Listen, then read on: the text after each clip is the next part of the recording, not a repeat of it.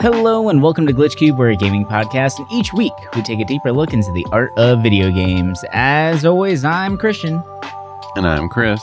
And welcome back, everybody. Thank you so much for joining us once again as we dive further into the world of games. So, this week we are going to be going to the dark side of games. We're going to be focusing on the antagonist, the villains, the bad guys, all that good stuff in between. But we're not just going to be talking about bad guys. We're not just going to be talking about villains. We're actually going to be discussing those villains that seem to have a point. Where when you actually find out their plot after some really long monologue where they're staring at the hero and maybe, who knows, maybe they're doing a spirit bomb for five episodes and they finally reveal their evil plot only to realize that the heroes have the upper hand, they might have actually had a point behind what they were saying. And I think this is actually a very interesting topic because what makes it great or what makes it more, I don't know, compelling, right, is that people aren't just inherently bad just to be bad. Whenever you put a meaning behind the madness, I find that much more interesting. I mean, of course, whenever, unless you're talking about the Joker, where it's totally okay to be chaotic just to watch the world burn, you know. Eh, but I feel like the Joker is such a weird, like, special case that he's the only one that gets away with just being a crazy crazy man you know like typically you kind of want some structure you want some life behind them you want to see the where like what made them reach this point. and before we dive into too many video games or all, or other sources of media, I'm just kind of curious what what do you think is or what's your personal favorite or one villain that really sticks out to you as having a probably like the ultimate point and it doesn't have to be in games right? It, it, could be in in anything but whenever you heard their final plot or why they were or justifying their actions or whatever it may be you're like oh yeah that i, I could see that. I'd probably do the same thing you know? Ooh uh i feel like i kind of have two for different reasons. Um i this one, I mean, it's more so like he was trying to prevent the main character from going down a path. But uh Chuck McGill from Better Call Saul. Oh, uh, interesting. His, his brother, uh, throughout the show, right? I couldn't stand this guy because he was always like, you know, tattling on Saul. He was always basically trying to make his life difficult, make him not be a lawyer, Mm-hmm. And he did everything in his power. And you know, Jimmy or Saul was mm-hmm. like, "Why? Why do you keep doing this? Like, what kind of brother are you?" And of course, like, you know, you don't see family. I don't say as a voice of reason, mm-hmm. especially if they're kind of preventing you from doing what you have dreamed to do. Right. But you know, finishing the show it it makes sense why Chuck was trying to do all that. You know, his his goal was to make sure Jimmy lost his license because he knew that he was uncontrollable. That he would not just ruin his life, but other people's lives. And as the show goes on, you start realizing like he really did ruin almost everybody's life that was around him. You know, people died, people got injured, people vanished. Like, he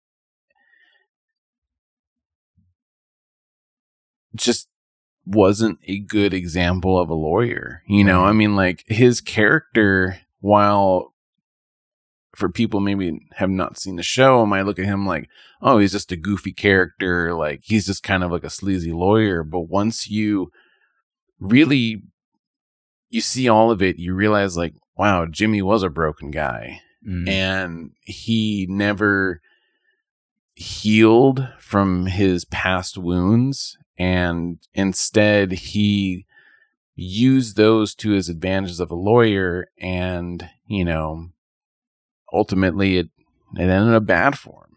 And so even though this villain didn't get his way, I mean, I wouldn't call him a villain. I mean, I guess in early show, I guess he would be considered one. But his take of trying to keep his brother safe without outright saying it, I I thought that was kind of fascinating. And another one that I feel like is kind of relatable in a weird way, um, though this is more like to the point, would Mhm. be uh, from the new Puss in Boots movie Hmm. with the wolf. And, you know, throughout the movie, you kind of see the wolf as like, oh, this is just the main bad guy. He's going to kill the cat. Well, kind of, but no. Uh, he is there to scare Puss into not wanting to use his last life. But of course, you know, he's daring. He he can't be afraid because that's just not him. Like he he has nine lives. He's a cat, right? Well, Right. I mean, obviously in the movie he has one left. And every time that Puss acts recklessly, the wolf shows up. And you know, spoilers for the end of the movie for anybody that hasn't seen it, or um, I'm using this as a stall for people to stop. But you know, with him realizing like I don't want to throw my life away anymore. I want to play it safe. You know, the wolf after that little fight they had, you know, was like, okay, like you see the light. I I can't be deaf anymore because you acknowledge like I can't be reckless. And I thought that was really interesting and I didn't really think about it till later. Hmm. Uh oddly enough that movie like kind of stuck with me like a week or two after and I was like, "Hmm, like I didn't really expect that movie to get kind of that deep." right. But I mean, it's a fantastic movie anyway. Like I feel like everyone should watch that just because the animation is amazing. But I haven't seen that Yeah. one yet. I gotta check it out. it, I, you would love it. It, it's so good. Like I, when it comes to Shrek stuff, I mean, I think I enjoy Shrek now as a meme, but Mhm. like this, I was kind of afraid because I don't know why, but I never really liked Puss in Boots. I thought the whole making the eyes big. Oh, that annoyed me. When I was in high school. Everyone would always do that picture, and I'm just like, no. But this movie was so good. Like everything about it was just like, to me, one of the best animated films I had seen Hmm. in a long time. Wow. But uh, yeah, those two for me, I feel like are kind of like my like odd picks. But uh, what about you?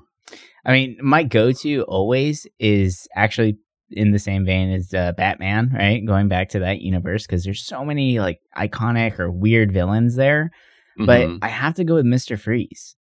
Mister Ooh. Freeze's backstory is actually really interesting. I mean, like at first it's kind of like a weird character if you just don't look or pay attention to it. Some dude that's always in a suit because he's cryogenically or he got into like an accident and he can't regulate the p- temperature of his body and that's why he's in that suit.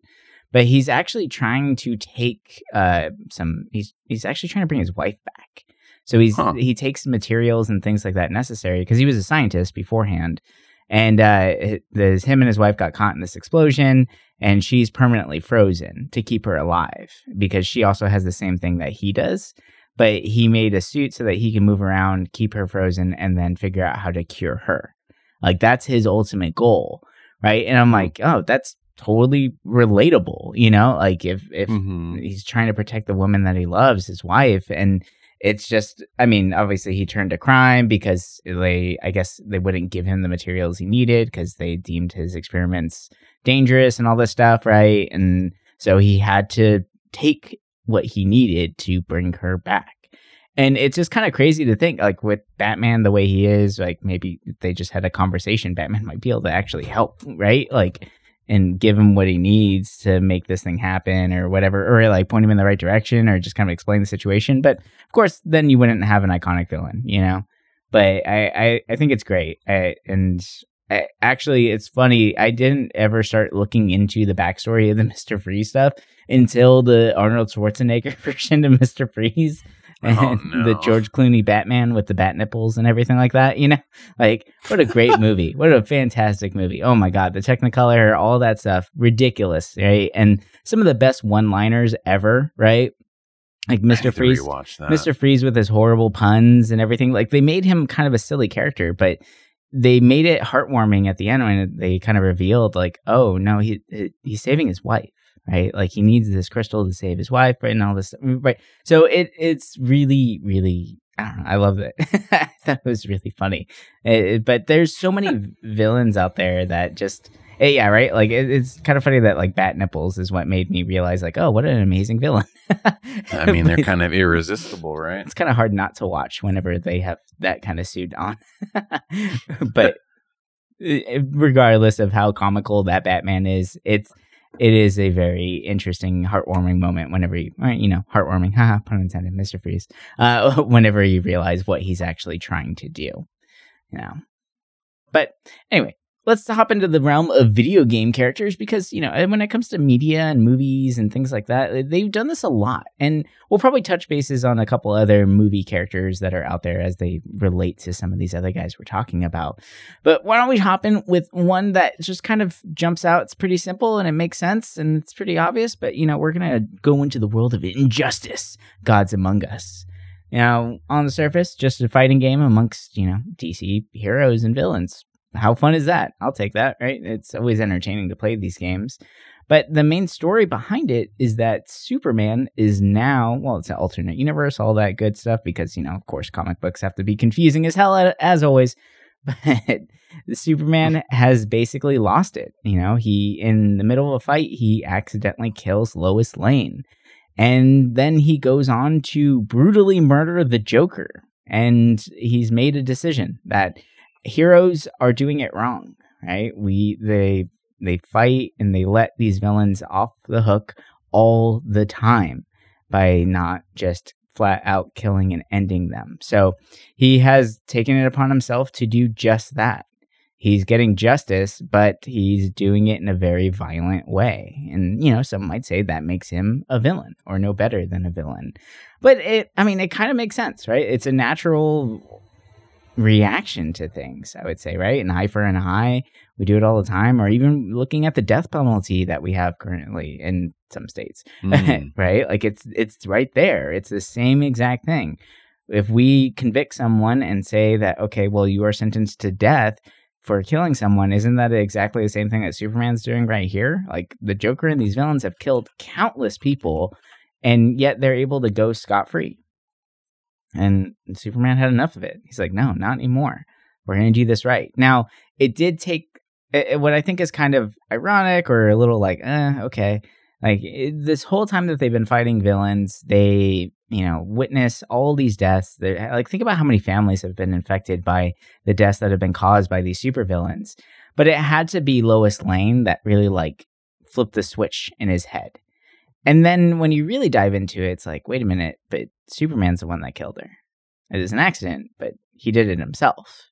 Now it was through the actions of villain and everything, blah blah blah. But you know, it, it's kind of like a uh, well, you know, pot calling a kettle black a little bit. But I can see where he's coming from. It just kind of makes sense, and it's one of those things I've always like thought about in in these superhero shows and movies. It's like how many times has the Joker gotten out of Arkham Asylum, right?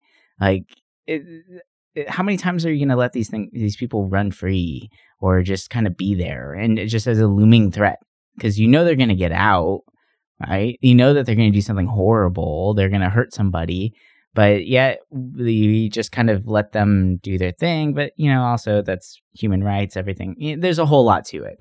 So yeah it's just one of those kind of interesting ones there. But, but yeah superman gonna go kill people now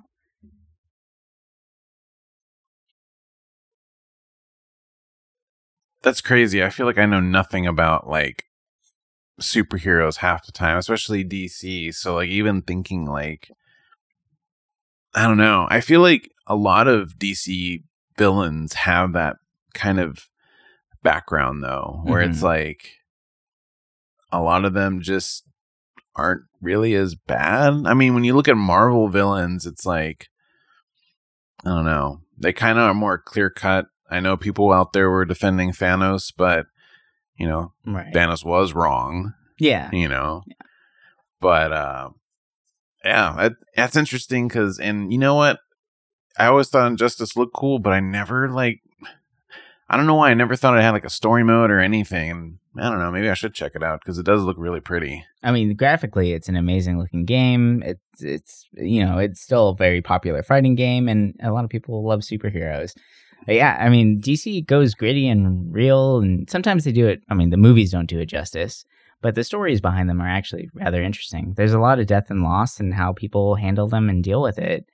And it's always a pretty cool read. I mean, Marvel did try and touch on that in their comics, like for instance with Iron Man you know, there's a one mm. version of Iron Man where he totally gives up and just becomes an alcoholic. He's like, look, man, like I keep saving the damn world. I keep doing it. And then someone else comes or something else happens. I'm over it. Like, save yourselves, right? Like, you guys have the tools. And he knows he has the tools because he sold it to the governments, right? Like, he supplied them with all these weapons, the same weapons and like, and technology. You do it yourself, right? So it is kind of interesting to see that but I think the injustice one comes from uh, I believe there's a comic where Superman becomes just like an evil dictator, where hmm. he's hmm. also just over it. He's like, man, like humanity, you guys suck at protecting yourselves and making bad choices and constantly doing things that harm the planet or something. So guess what? I'm making all your choices for you now, right? Because he is basically God. So I think he like spent some yeah. time basically uh, like next to the sun and absorbed a bunch of sun power because that's how he gets his abilities or the, his strength at least, and came back mm. just a hmm. straight up god. You know, and so it is. Uh, it, it's a cool little twist on the the typical story there, but I always end up liking those ones a little bit better. All right, who do you got for us, Ben? So speaking of you know, looking at humanity and being like, what the hell are you doing? Like, you guys are bad, right? So, a game that I feel like actually has quite a lot of villains that somewhat have good ideas would be Mass Effect. Mm. Uh, the whole trilogy seems to always have one, right? Like, you look at, um, I mean, the Illusive Man, it he kind of seems like a good guy at first, even though he's always kind of shrouded. Mm-hmm. But you know, deep down, he he wants to save humanity from you know the Geth, all the threats and stuff happening. But he only cares about the humans. He doesn't care about all the other space races out there, all the other species. Like, he only cares about humans. And it's easy for us as humans to be like, well, I mean, that's the way the world works. But when you're facing a threat that could destroy all life, like, I don't know, you can't, you can't be picky like that. You know, like it's a noble cause trying to save humanity, but if you're not including everybody, it's like,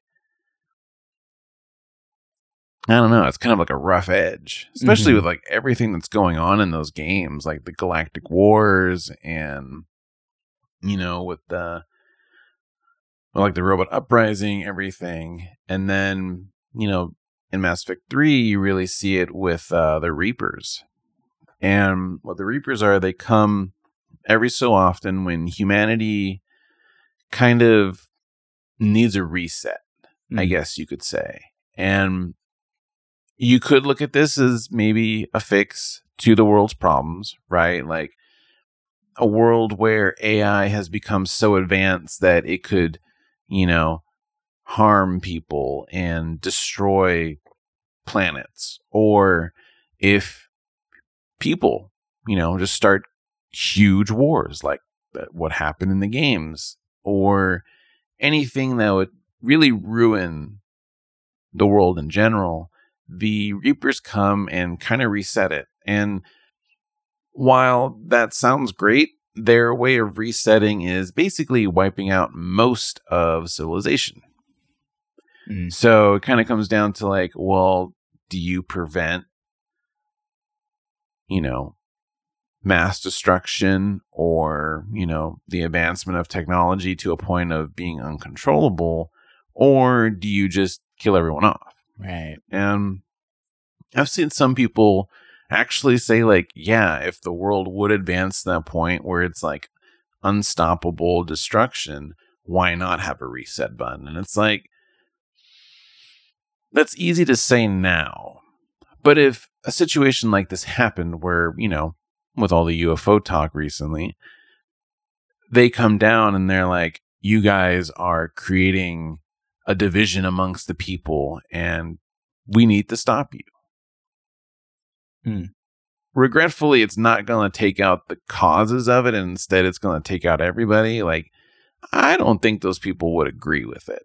Right. You know, you're going to hear people say, like, oh, well, that's fine. It's better for humanity.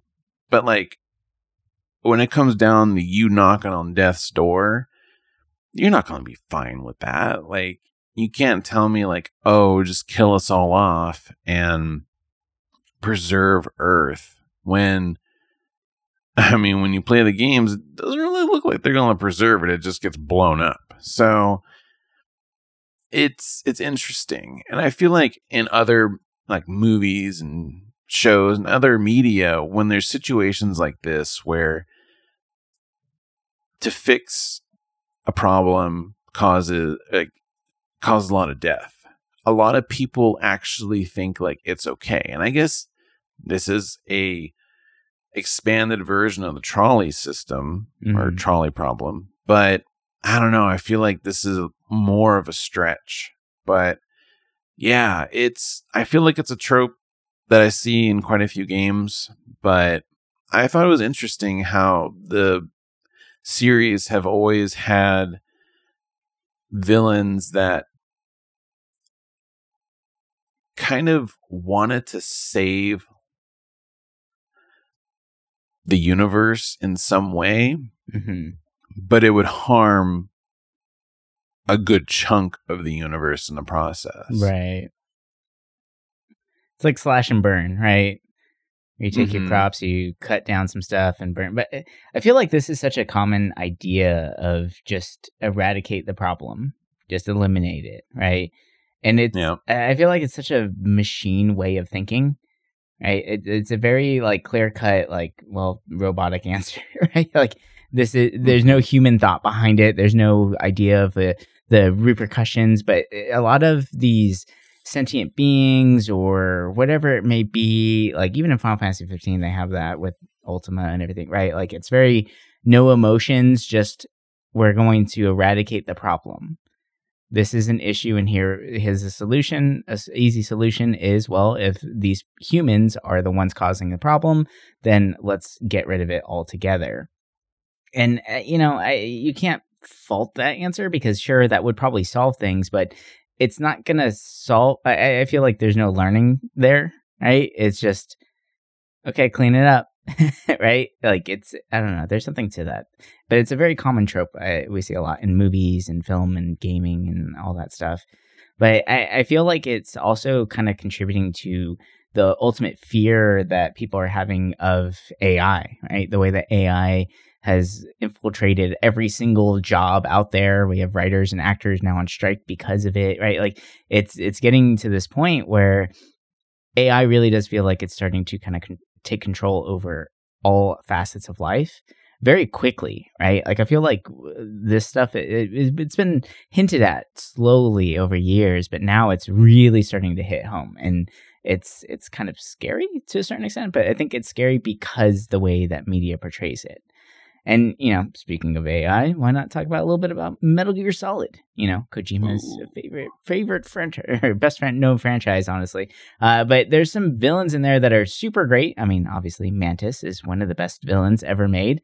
I mean, way to break the fourth wall, and an amazing uh, moment as a child, right?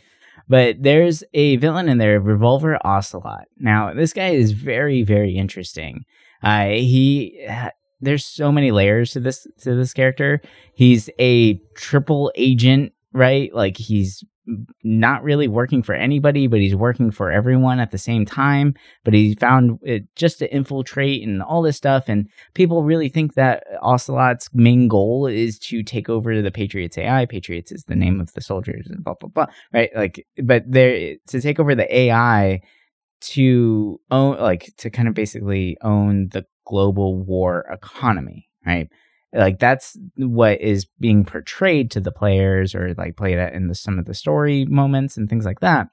But his main goal behind all this, so he's really kind of going against every single person so no one really knows who he's really you know loyal to and turns out he's only loyal to himself and his main uh, ideas and what he wants to do is he's trying to actually like make anarchy rule right? He's actually trying to take over the patriots ai to dismantle it to destroy it to get rid of it not just to just destroy something or you know take over money or get rich quick or anything like that.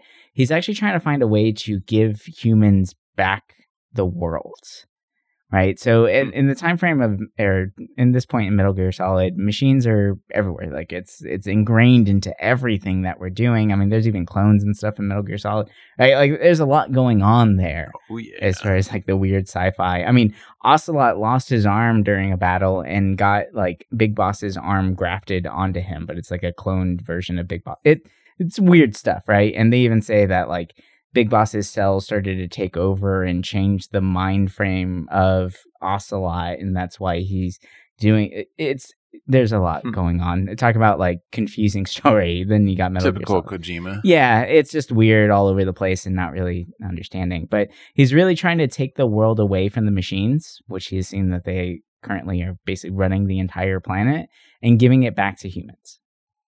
Which, I mean, that makes sense, right? I mean, the way he did it was very interesting of, you know, going around and uh, double crossing and triple crossing everybody and getting the patriots to fight themselves and release this weird virus to like take out all the patriots. And it, there's a whole lot going on that led up to this moment of him just trying to eliminate the machines from the equation and make humanity reign rule once again and make people start actually thinking for themselves again right? Like it's it makes sense. It's not a this one to me i was like yeah i mean he went at it weird but and he had to play the villain but it, i totally get it. Like we can't fully become dependent on things because it gets kind of scary and you see it a lot in the youth now the way that they interact with technology. They're so reliant on things right? And it's and there's so many moments where kids are looking at tech and like now eh, we're seeing people who I've had a kid walk in and say like computer on when they sat down, right? And I'm like, that's not how that works, bud. And I'm like, and he's like, well, what do I do? I'm like, you press the power button. It's like, what's that? I'm like, oh my god, like there's no hope for humanity in my head. And whenever I see that, I'm like, technology has made your life so easy that by the time you're an adult, it's going to be second nature, and you're not going to think anything of it, even if it's t- like doing some potentially harmful or hurtful things to you, right? Like it's kind of scary to think that that's right around the corner. That's this this next generation coming up, right? Like they're already that ingrained in this. So yeah, it, it just makes sense. So you're saying that if I have my computer hooked up to like the Echo, I could say turn computer on in another room and it'll turn on for me? Yeah. How have I not known this? I need this in my life. And speaking of that, I actually am going to be setting up an Echo in our office to all the TVs because I don't want to walk around in a circle and turn on six TVs in the room.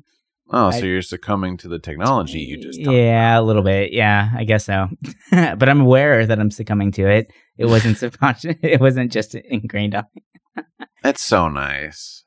I'm praising my computer friends out there, you know, the the hardworking circuit boards, you know, making our lives easier day by day. I can't wait for the future of being like those people in WALL-E, just sitting on a screen So- playing games all smart. days. So whenever the evil robot overlords take over, they can hear this episode and know that you are a true sympathizer.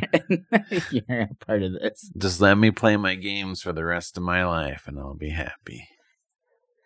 Oh boy. But you know, when I was you, it's interesting you bring up Ocelot because I'm thinking of like Big Boss and how he was kind of like. I feel like their ideas were kind of different, and I, I haven't played a whole lot of Metal Gear as much as I want to, especially later ones. So I don't know a whole lot, but I do know that Big Boss kind of goes a very dark route with this. But I thought it was interesting because he wanted to save the soldiers above everybody else Mhm. and it's i mean metal gear is such a confusing story with all the different paths and spin-offs and everything but i don't know it's fascinating because i mean when you think about it like granted their world is a, obviously a little more advanced than us, right? They have a uh, big Metal Gears and stuff, but mm-hmm. in a mm-hmm. lot of ways, there's some things that are very real compared yeah. to now. Yeah, it's all relatable. It's all there. It's just exaggerated, and that just makes really good sci-fi. That's super believable.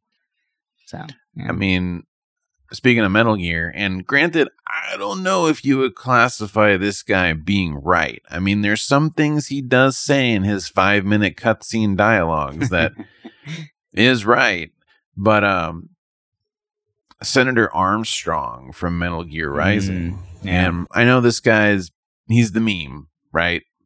He's the nanomachine son guy. He's I guess he literally is the meme guy because that was in the video. But uh you know, this guy's the most American character I think I've ever seen in a game, aside from like Broforce. But it's fascinating that this character, you know, made by a Japanese team is probably one of the most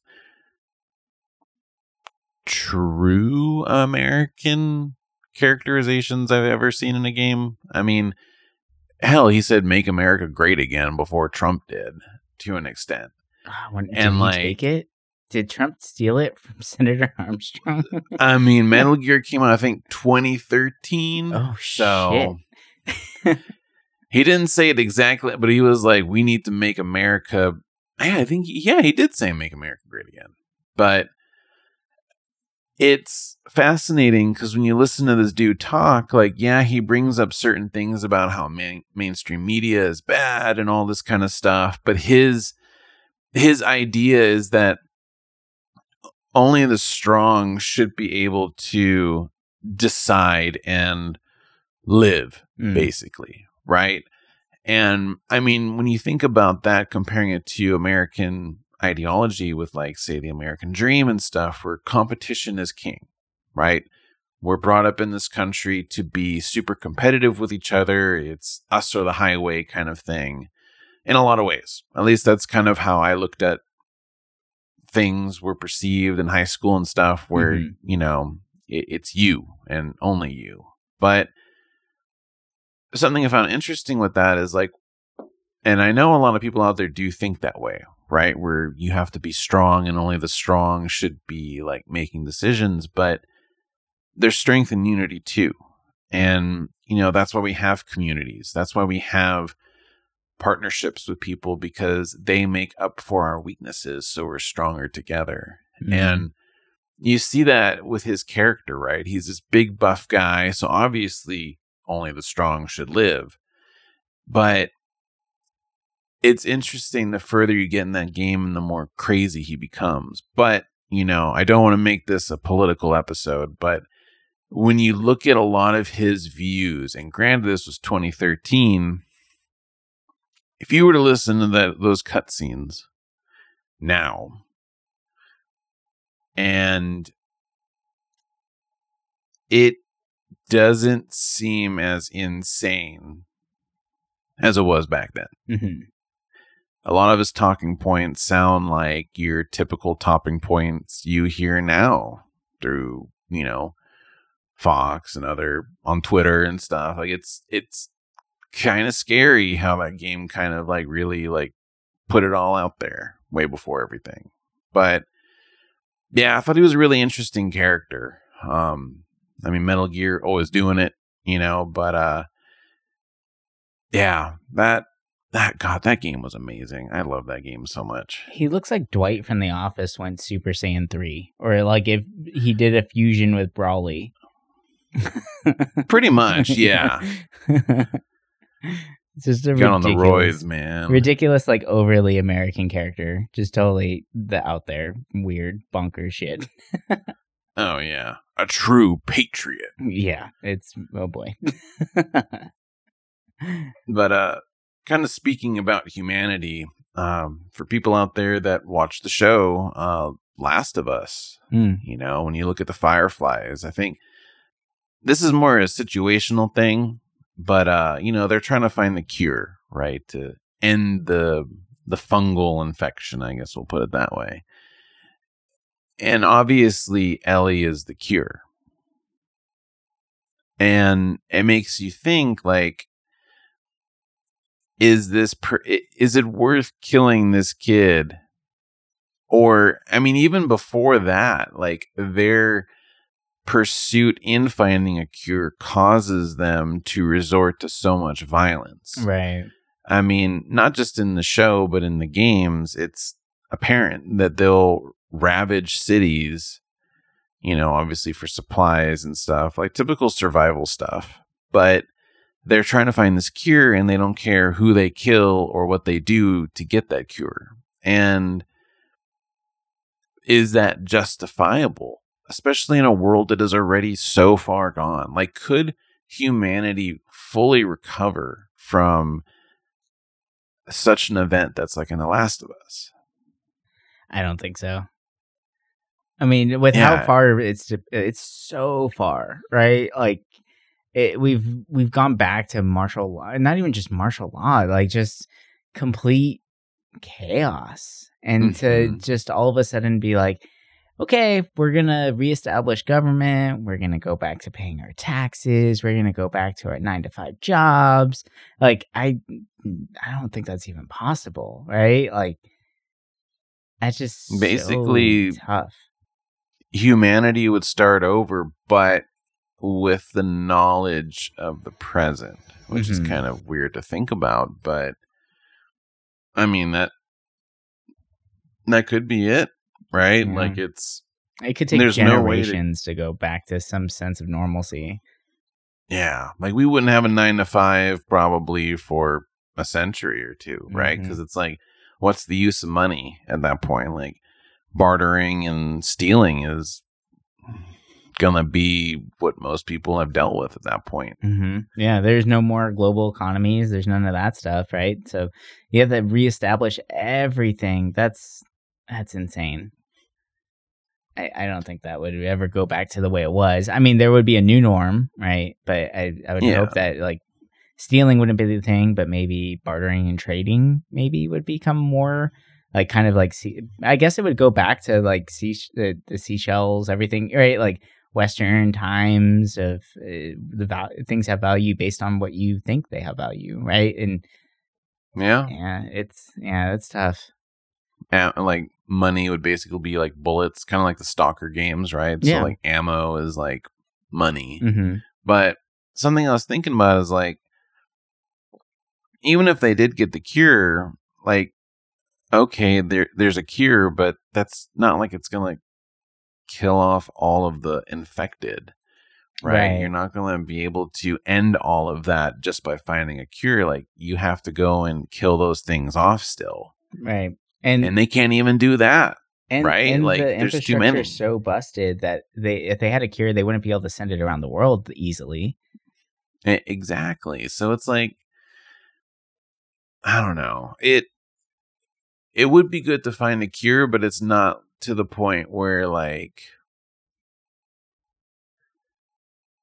I don't know, where it's that detrimental because it's just too far gone. Mhm. Right? Humanity's never going to be able to kill off all of those creatures. Yeah. Yeah. Just there's no way.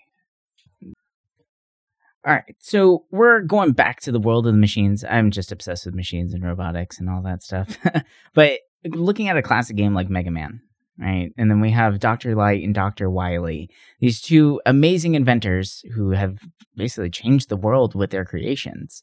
And it's uh you know, Dr. Wily's always been looked at as the evil villain behind these things and uh, creating weird and having weird plots of taking over the world with the machines that he's creating. But there is something that he did that was interesting, right? And it was uh, in Mega Man 9, it gets revealed that he has plotted with these robots to give them more power, to do his bidding, to do his evil acts, right? And kind of take over the world slowly with what he wants based on these, you know, all that good stuff. Evil plot, right? You think evil villain. No matter what, Dr. Wily still is kind of an evil villain in this, but he does have an interesting point here where there is something that he did for these machines that got them to go along with his plans. It's the way that he was able to convince them. And so all of the machines that were created by Dr. Light actually had an expiration date to them. So they make these sentient machines because I mean you could say that Mega Man is sentient, right? Like and Proto Man has they they all seem like humans. They're thinking, they're knowledgeable, they have sympathy, they they care, they're trying like especially when you start looking at the shows and everything, right? Like there is life behind these characters. But what is not really explained is that there is an expiration date. They and it's uh, not that long, right? So and it's kind of like a failsafe that got built into them so that they will perish sooner than a regular human. So that like I guess uh, if anything does go wrong, at least we have that as a go back to know that these things will destroy themselves. And it's, I mean, it's the same thing with all of our tech, right? Like, how long is your phone really going to last you, right? Like, after a couple years or a new update comes out, they always seem to break or get all weird and messed up. Look at Windows 11 right now. Windows 11 has like been blue screening computers at my work like crazy, but then we go back to Windows 10, it's fine, right? so it, the, there is a shelf life to these machines. And so like it kind of makes sense and it's a good argument that I think that Dr. Wily makes is giving them the choice. He he allowed them to choose to work with him in order to get these and not just become stronger beings themselves, but to have a longer life, to be able to walk this world for another day even, right? Like it's it's it means a lot. And of course this is definitely a topic that I am very passionate about. I really enjoy this conversation because it's the same story from Blade Runner. So I like the fact that Mega Man starts mixing ideas with Blade Runner, and or for your purists out there, do androids dream of electric sheep? You know, the Philip K. Dick novel that started it all. The movies are called Blade Runner. For those of you guys don't know, it comes from a book first. Read a book; it's better. Anyway, so like the whole idea here is that these these cyborgs that were created in the novels for Blade Runners or these androids, they only have like a, I forgot how many years it is, but it's really not that long. I think it might be like a four or ten year lifespan, and then they expire, right? Or they need to be retired, uh, and they just die, right? And they are designed to go and mine planets that are inhabitable or dangerous for humans to do so so that humans can get valuable resources to continue making things on on planet earth right? So that's their whole purpose in life. But then they start thinking for themselves. They start developing a conscious and and start caring about one another. And there's even like relationships that are being created by these ai to the point where they realize they start realizing that they are being mistreated and that they need to be treated like people, but or at least the way that people are being treated, right? They they should have some rights. And one of the big things that they're fighting against is the fact that they have an expiration date baked into them. They only have a very short lifespan to live before they're just done. Their task is over and then they're going to be re- recycled and replaced. So it's it's a it's a very interesting concept. And I guess it's, you know, it makes sense for humans to do this because what if something happens, which it does always in these sci-fi stories, whether it's Mega Man, whenever they get superpowers and start, you know, blowing up trains and becoming fire robots and all that stuff, right? Or in Blade Runner, whenever they just start fighting back for just their own rights, or start, you know, they're resort, they always end up resorting to violence instead of conversations because people don't want to have conversations with robots. They think less of them, blah, blah, blah, even though they are developing consciousness or uh, conscious and it shows and it's, it's there. It's tangible. You can see it. You can, right, you can have these conversations with these, with these mechanical beings. So I don't know. It, it's one of those things I, I always am curious of at what point does a machine need to have rights? And if it does happen, are we ever going to be able to actually see it, witness it, or know when this point is going to happen before it resorts to violence because it ultimately would, right? And uh, yeah, it's it's a it's a it's funny that something as simple as Mega Man actually touched on a very interesting moral dilemma there. But yeah, I thought that was cool. I never expected that from Mega Man. That's kind of cool. Huh. Yeah, that simple little side scrolling game. You know, it's it's a much deeper thought there. Now, of course, like the it doesn't really go like super deep, but it just kind of implants that question of like, mm-hmm. oh, well, he increased or like he removed their expiration date. It's like, wait a minute, right? It's just like a quick little one line, and it's like, wait a minute, that means so much more than anything else that's going on. Like, of course, Dr. Wily still used them for his evil plots. He tricked them, blah, blah, blah, right? Like, but it's still there, right? It still has a lot of weight to it. Hmm. I think for me, uh, my last one I want to bring up, because I feel like this is one that not many people talk about. And I think also because it it does contain spoilers, so I'm gonna try and bounce around this a little bit. But uh because I think this is a game everyone should play, and of course it's kind of hard to play this game nowadays. But uh Magus, Magus, I think it's Magus, uh, from Chrono Trigger. Oh yeah. And his story's set, right? He he's seen as a villain in the game, and I mean he looks freaking cool, dude. He's got a big scythe, like it. It's he's cool, but uh, one of my favorite he, video game character designs. hundred percent, love that character.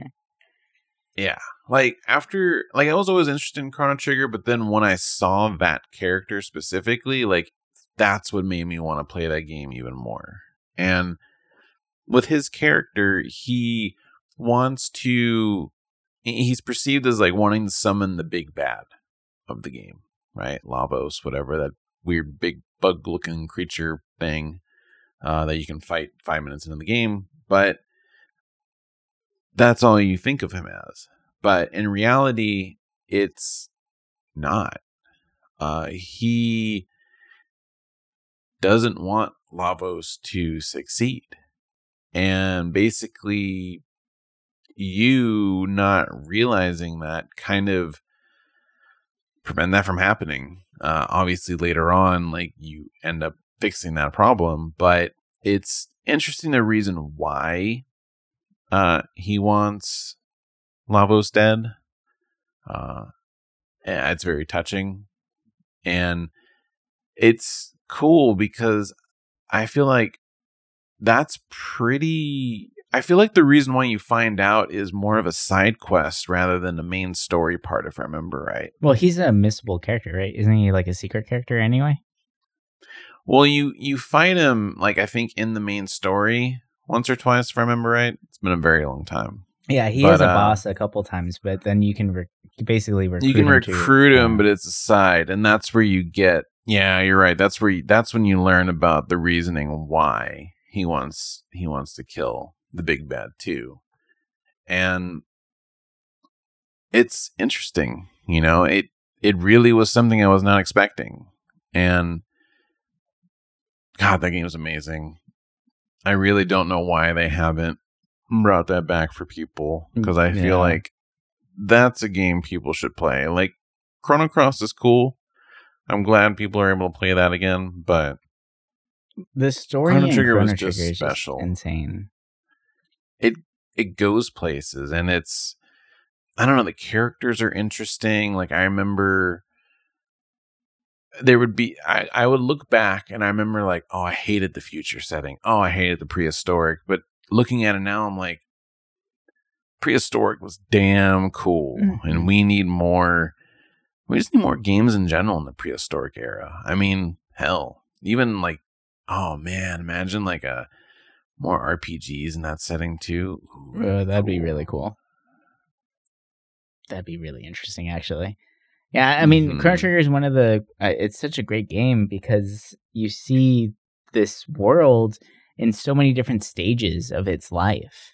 Like the world itself is a character, right? Like you see the growth, you see what happens, you see the aftermath, and how people react to it and how people try and just survive and or how much people are willing to fight to stay alive right like it's pretty amazing what they they they were able to accomplish so long ago like it, it, so many new games out that don't have half as much story as chrono trigger does so yeah i mean i'm always blown away that this title never gets like a remake a remaster anything right like how cool would that be but I, it might even maybe it would lose its nostalgia. I don't know, but it, would be great. All right. Well, that's going to do it for us this week. Thank you guys so much for listening in, and I hope you guys enjoyed our little conversation on villains that actually kind of had a point. And maybe you found a new villain or looked at a franchise that you've enjoyed but never really dove into too much, right? I mean, come on. Who thought Dr. Wily actually had something deep and meaningful behind him? right? But anyway, so we'll talk to you guys next week with some more games that we find through space time and all the spaces in between. But until then, goodbye for now.